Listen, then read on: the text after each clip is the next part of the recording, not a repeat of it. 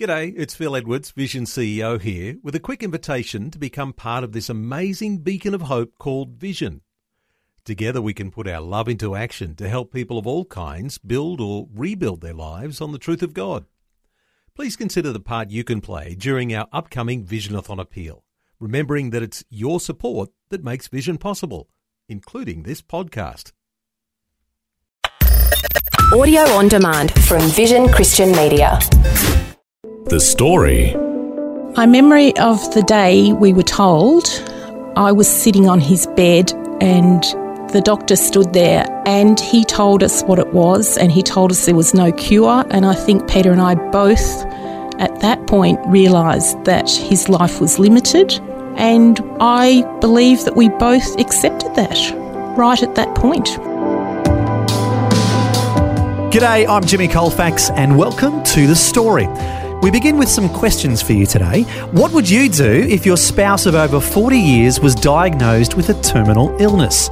What would be the best way to spend your remaining time together? Well, unfortunately, that was the case for Margaret Penford, and today we'll find out her and her husband Peter's story and what we can learn from how they spent their last days together. Margaret Penford is chatting with Eric Skattebo and counsellor Zoe Broomhead in our Melbourne studios.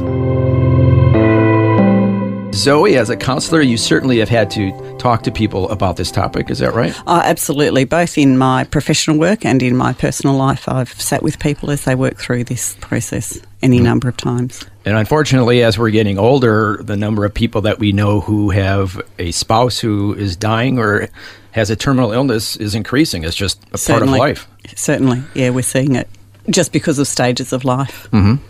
And uh, I should say that Peter Penford had a big impact on my life and the life of my family because when we came to Australia in 2003, Peter was the studio manager here at the studios, and he kind of welcomed us. And well, I used his lawnmower and, and all this kind of stuff. He helped us out, went to uh, see the sights here in Melbourne. So, uh, Margaret, yeah, Peter was a big help in helping us get settled here in Australia. And you were there too. Yes. I think you came on some of the picnics as well. We did. I remember hunting for kangaroos. yeah, yeah, at the Sugarloaf Park and all that. And so let's, uh, before we talk about the remaining time that you and Peter had together after he was diagnosed, let's talk about the Peter and Margaret story. How did you meet? And, and well, where is Peter from? Well, Peter's from England. He came over here as a teenager and he decided he was Australian as soon as he arrived. But he still had a touch of an accent. oh, yes, he did. Yeah. Yeah. And I was born very locally in Dandenong, which isn't that far away. Mm-hmm. But we met at a church youth camp and there was two girls that Peter had his eye on. But because he was a short person, he chose me over the other girl. Decided she was too tall. well, so that's how go. we met. Okay, and then life together. How many children do you have? Oh, um, we have a boy and a girl, and they're now both married. And my daughter has two daughters, and our son has two sons.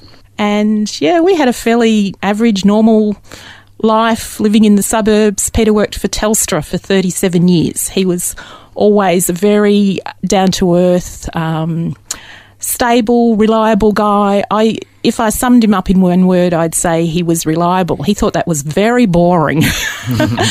but that was, I really valued the fact that I could rely on him. He was, yeah, faithful and trustworthy and um, all through life. But he got to the point in his late 50s where I won't go into all the details, but he believed that God was calling him to leave Telstra and to come and work at Reach Beyond full time, which was in ministry. In ministry, which was um, a position where we had to provide our own support. So that was quite challenging for him.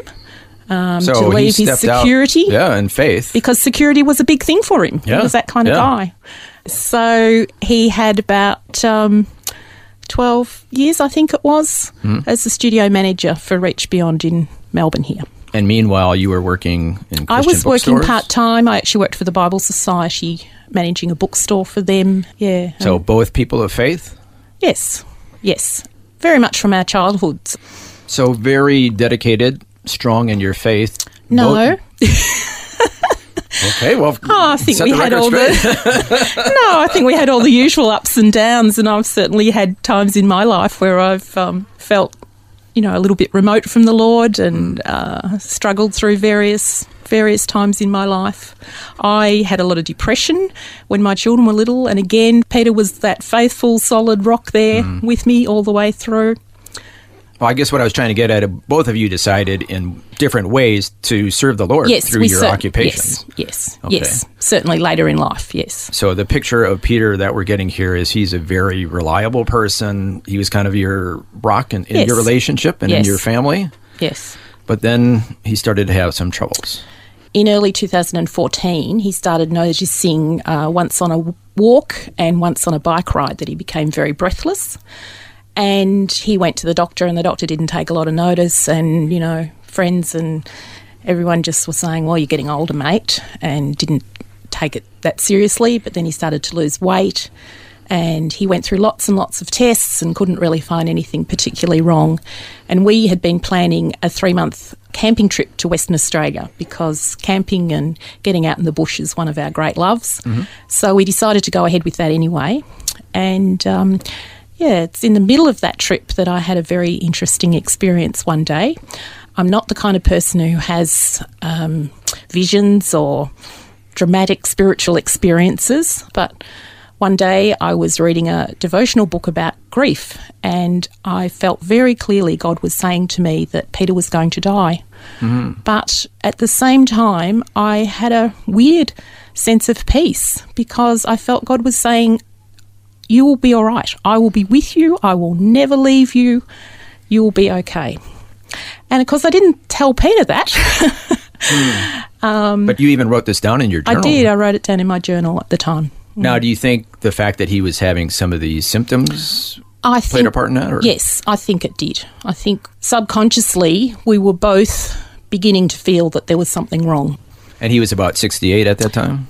Yes. Um, Oh, okay. Exactly. All right, so that kind of began the journey of realizing there was something not quite right health wise with Peter. Yes. When we came home from that trip and he realised that he'd lost more weight and um, he went back to the doctor, more tests, and then at about the Christmas time, he started to notice other things like he wasn't eating, he wasn't sleeping, he was actually having difficulty even walking any distance. Um, he was working three days a week at that time. He was hoping to sort of transition into retirement. And he'd come home and say, Oh, I spent most of the day with my head on the desk. And so we started to realise there was something seriously wrong. More more than just the aging process. Yes. This, this is there's something wrong here. Yes. And how long was it between this time and when he finally was diagnosed with his terminal illness? um, he became quite critically ill quickly uh, with fluid buildup around his heart and lungs. So he was put into hospital, and it was it took another four weeks to actually diagnose what the problem was, Which was? which was amyloidosis, which is a fairly rare condition. Um, it affects different people differently. It's a protein that damages different parts of the body, and with Peter, it was his heart. And by the time he was diagnosed, it had done quite severe damage to his heart, and he was basically in heart failure. And how did the two of you react to hearing that he has a terminal illness? My memory of the day we were told, I was sitting on his bed and the doctor stood there and the doctor almost sounded relieved because I think they were really, you know, struggling with what the problem was. Mm-hmm. And he told us what it was and he told us there was no cure. And I think Peter and I both at that point realised that his life was limited. And I believe that we both accepted that right at that point. Um, neither of us really struggled at any point with the fact that he was going to die. Really? And no. And neither of us really pursued healing. Now, that sounds really strange, I know, but we both felt that God had given us an acceptance and a, an incredible peace. And it was it was a relief knowing what it was. It was actually more distressing in the period when we didn't know what it was. You know, that was the time when we were praying and feeling like God wasn't answering and mm-hmm. you know, how do we pray? What do we do? But once we knew, there was almost a sense of um, relief and peace. So that's that's the irony of the situation Yes. that finding out that he has a terminal illness was actually a relief in a sense. Yes, Because yeah. at least now you knew what you were knew dealing what with. we were dealing with. but it was terminal. And at that stage, the doctors were saying, you know, he could have a few months, he could have up to five years. They really, and and doctors don't know. People always want to know, you know, have I got a month or two months? Um, so yes, we we didn't really s- sort of think, oh well, he's only got a few months. We really took on the attitude of, well, there is a future. Um, we don't know how long it will be, but there is a future that we can enjoy. And yeah, Okay, we'll explore that further, just how you did spend the remaining time that you had with Peter. But first, Zoe, what can we learn from her response to that and accepting that he had a terminal illness? Is that a, a healthy way? I I think Margaret is showing us a beautiful way of handling what is a very painful and life changing process that she and Peter went through.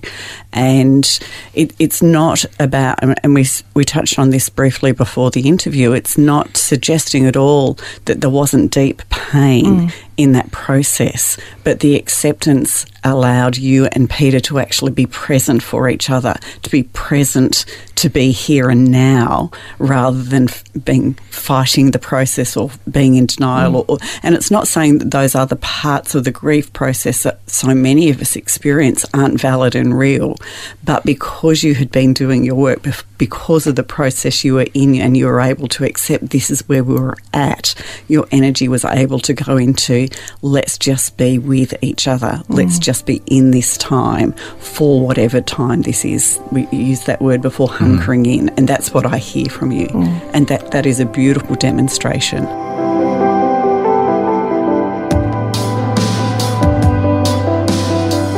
You're listening to the story. Today, Margaret Penford is sharing how she and her husband Peter spent their remaining time together after he was diagnosed with a terminal illness. Also joining us to shed some light on this topic is Counsellor Zoe Broomhead. We'll hear more of Margaret and Peter's story when we return. The story. If this program has highlighted something you'd like prayer for, we'd love to pray for you. Call 1 800 Pray For Me. That's 1 800 772 936. It's a free call. Or text 0401 132 888.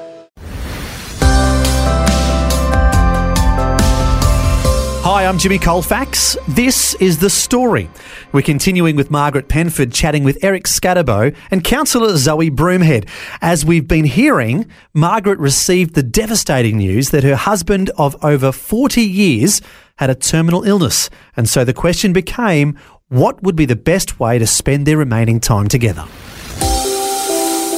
One of the things that we were very determined was to be totally honest with each other mm. and with other people. I've always felt when I've seen other people who deny what's really happening, I've always felt that that creates a huge brick wall Yes. between people, and we didn't want that between us.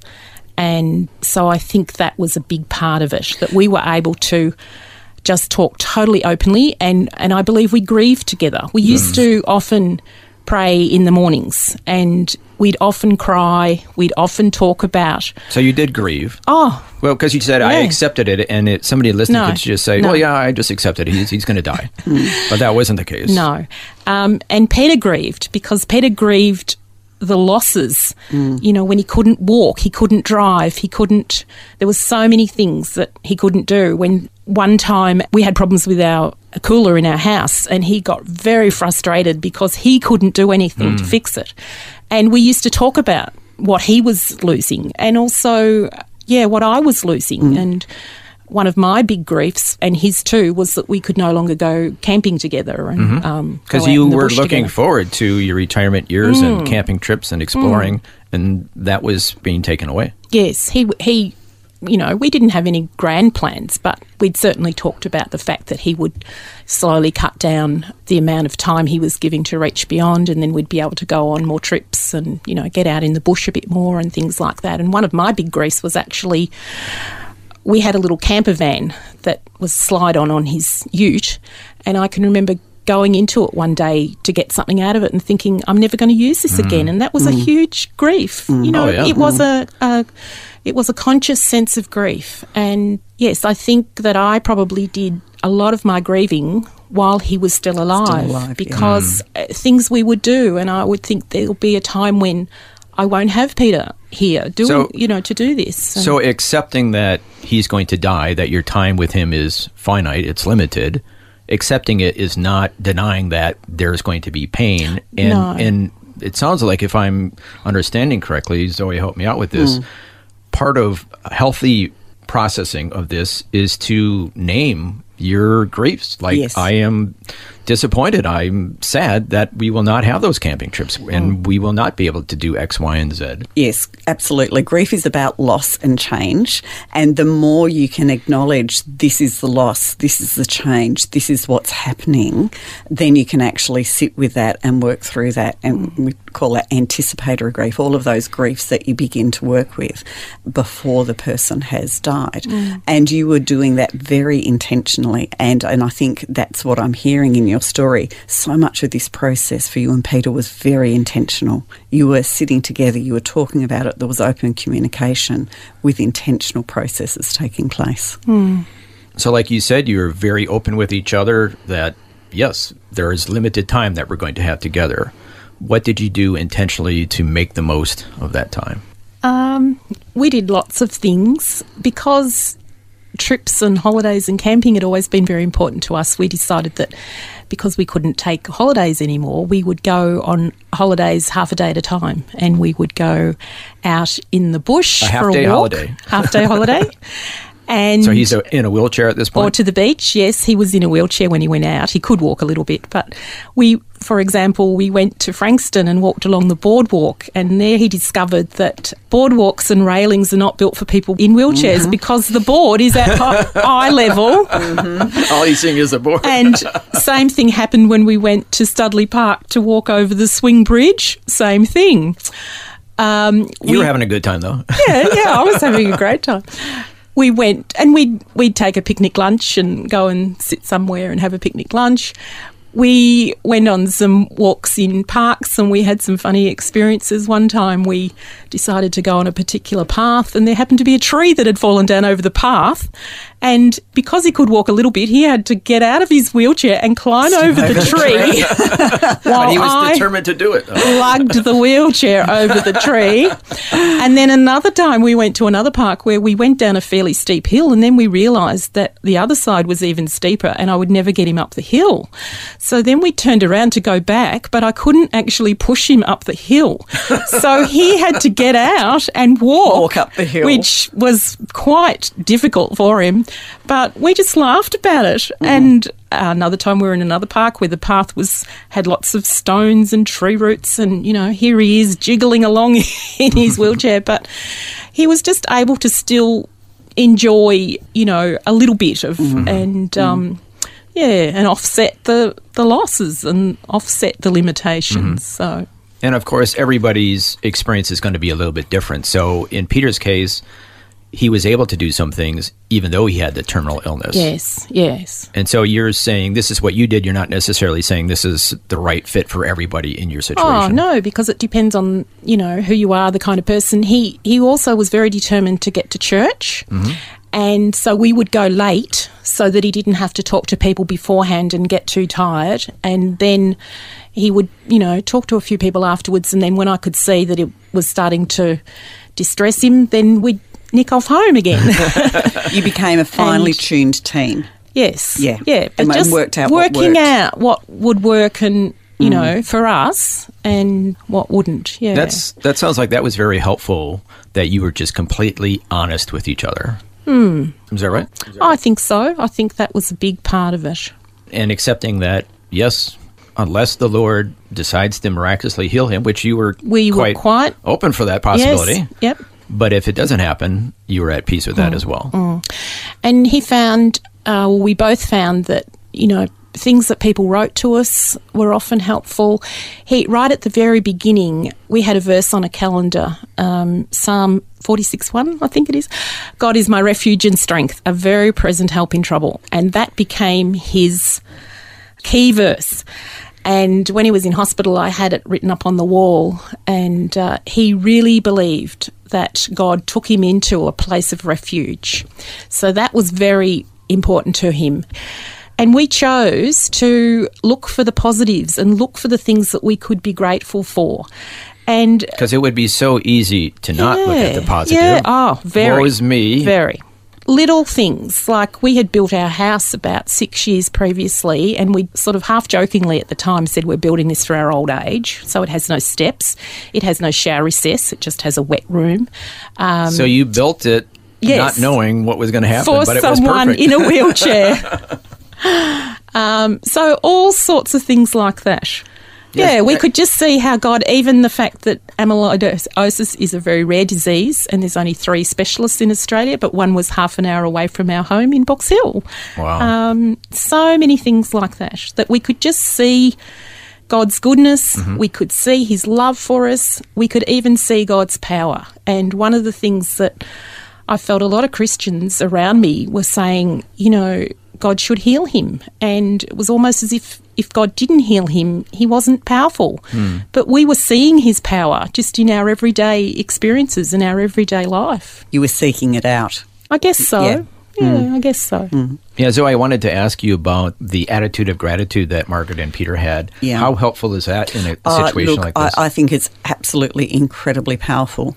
Um, I, I heard a phrase recently think about what you think about. And Hmm. if, if we're only seeking out what is negative and what is bad, then that's what our mind is going to focus on. But if we have that attitude of gratitude and intentionally look for those things that we can be grateful for, and I can cite clients going through chemo, one client who, and I have consent to tell this because I have an album of theirs, who would take a photograph every single day and put it in an album and say, and this is the thing I'm grateful for today. Mm. And what a beautiful focus to mm. have to give an intentional focus of gratitude through what is a very difficult and painful time. And that's what I'm not saying you were taking photographs, but I'm saying you found your own way of being very intentional to be thankful for the things that you could be mm. appreciative of. Actually, of. Zoe, I didn't take many photographs, but I mm. made a list on my computer Yes. of things I could thank the Lord for, and I got mm. up to about 500. wow. Oh, isn't that fabulous? wow, that's fantastic. Just little things like, you know, like Peter, like my children, like flowers, like Yep. Hmm. the sunshine, like, yeah. And it is. It is hmm. finding those things. And clients will tell me I went back to my photo album or hmm. my list or my whatever and just went through it. And it's just a reminder for me of the things that are keeping me going and holding me in there. Well, unfortunately, our conversation has gone by very quickly. So, kind of in conclusion, wrapping this up, Margaret, well, we know that about a year ago, Peter did die of the terminal illness. Any concluding thoughts of what you've learned through all this? Oh, I've learnt so much and I've gained so much. Um, I miss him dreadfully, but since Peter died, I've been amazed at how at peace I've been, how I'm so aware of God being with me. Zoe, any concluding comments? I, I think we've just been hearing this lovely, painful but lovely story of how Margaret and Peter hunkered in. They hmm. pulled together and drew close to God. And whether it's a terminal illness or some other form of life crisis, that is how people get through well. Hmm. And I think this is just a, a lovely demonstration of how we can face very painful situations and come through and still be growing in our spirituality, in our faith, in ourself, and come through in a, in a healthy way, mm-hmm. but not diminishing the pain of the experience. Mm-hmm. Margaret Penford, thank you so much for sharing your story with us today. Thank you, Eric. Zoe, thanks for sharing your insights. Thank you for having me. Well, losing a loved one is definitely not an easy thing to go through. But it was extremely encouraging to hear how Margaret and Peter Penford made the most of their last days together and how their faith in God helped them get through even the most terrifying and trying times. It's comforting to know that if we ever find ourselves in Margaret's situation, God is there for us and will give us strength and the peace that passes all understanding. Well, thanks for joining us. I'm Jimmy Colfax, encouraging you to share your story with someone today. Next time on The Story. We made a commitment early on to say, whatever the future holds, we will live it well. Every day we will seek to live well. We'll make a commitment, even the dark days, to live it well. And there was lots of hope that, in fact, the treatment would be appropriate and in extending Jenny's life, but uh, no treatment was long term successful. Once again, we'll be looking at the question what do you do when your spouse has a terminal illness? This time, Pastor Bill Brown will share how he and his wife Jenny spent their remaining time together and what God taught him through that experience. That and more next time. The Story. Just another way Vision is connecting faith to life.